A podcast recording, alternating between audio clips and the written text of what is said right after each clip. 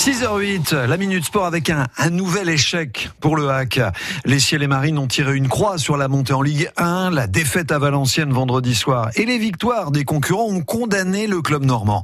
Les Havrais finiront septième au mieux et huitième au pire, en fonction du dernier résultat contre Lorient vendredi prochain.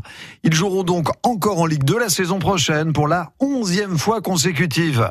L'un des points noirs de la saison est le secteur offensif Bertrand Queneut.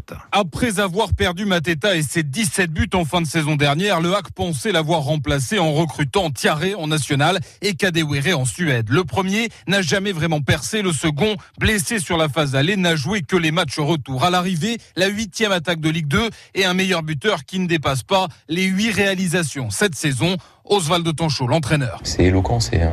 nous on a fait ce constat depuis longtemps, mais, euh, mais en même temps depuis quelques semaines, euh, on joue avec un seul attaquant vraiment euh, de métier et on a souvent joué sans attaquant, donc, donc voilà, il n'y a pas de secret. Jamal a été blessé au mauvais moment aussi dans le sprint final et, et, je pense aussi que malgré le fait que ce soit un joueur qui découle la Ligue 2, c'est aussi un garçon qui aurait pu nous apporter dans cette dernière ligne droite. Résultat, le sentiment d'un immense gâchis à Mosuga, milieu de terrain. Oui, bien sûr, c'est du gâchis, c'est du gâchis parce que voilà, on a, on a quand même un bel effectif c'est quasiment le, même effectif que l'année dernière, sauf que voilà, on a perdu un, notre meilleur buteur. C'est du gâchis, voilà.